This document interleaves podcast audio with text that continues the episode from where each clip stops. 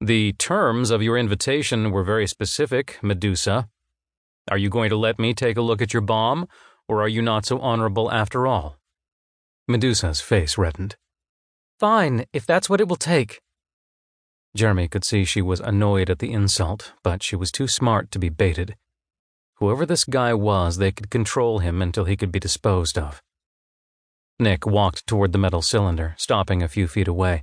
Jeremy and three of his men followed, their weapons tracking his every movement. Rapier, said Nick. Give me a tactical analysis of the device in front of me. A new voice echoed throughout the hall. The device is a B 83 thermonuclear weapon, estimated yield 1.2 megatons. It is primed to detonate by microwave remote control.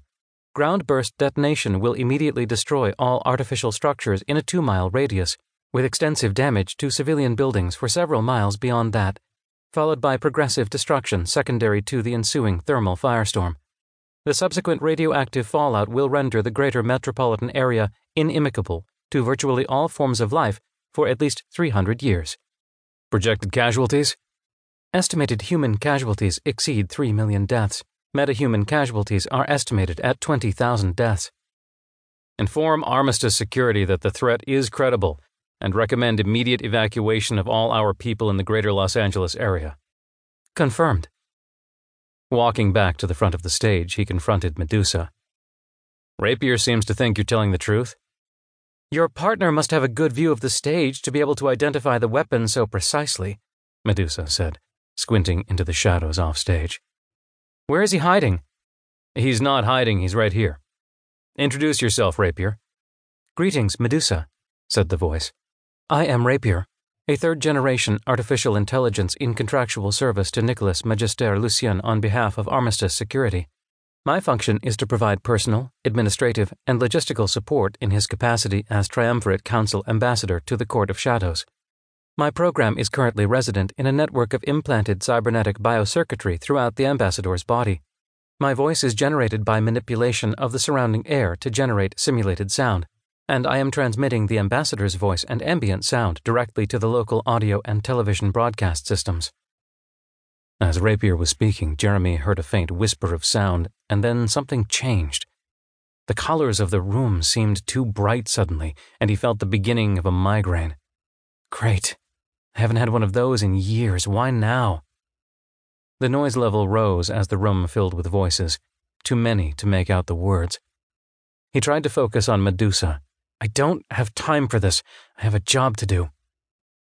Teleportation would be hard enough to swallow without believing in AI. Medusa snorted and glanced at her watch. This has been a pleasant distraction, but you have now wasted 11 minutes of my time, and I am quite busy at the moment. I suggest you leave, or I will have you shot. Nicholas, said Rapier, I am receiving a tactical update from Armistice Security being broadcast system wide over the planetary communications grid.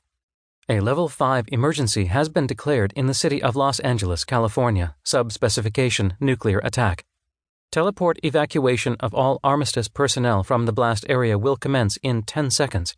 Estimated time to complete evacuation is 90 seconds. Nick's expression hardened. Take me off the list, Rapier. I'll be staying a little while longer. He looked back at Medusa. Just out of curiosity, what's your real angle?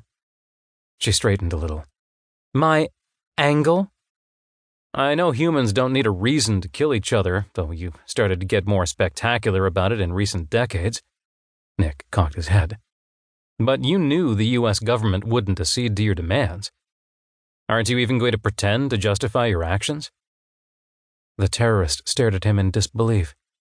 Are you mocking me? A little, Nick said without blinking.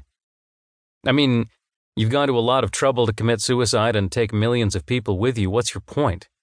I don't answer to you, boy. Then who do you answer to?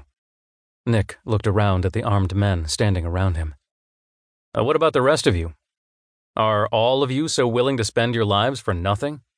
Surely you realize she intends to go through with it. She's only held off this long to satisfy her own curiosity.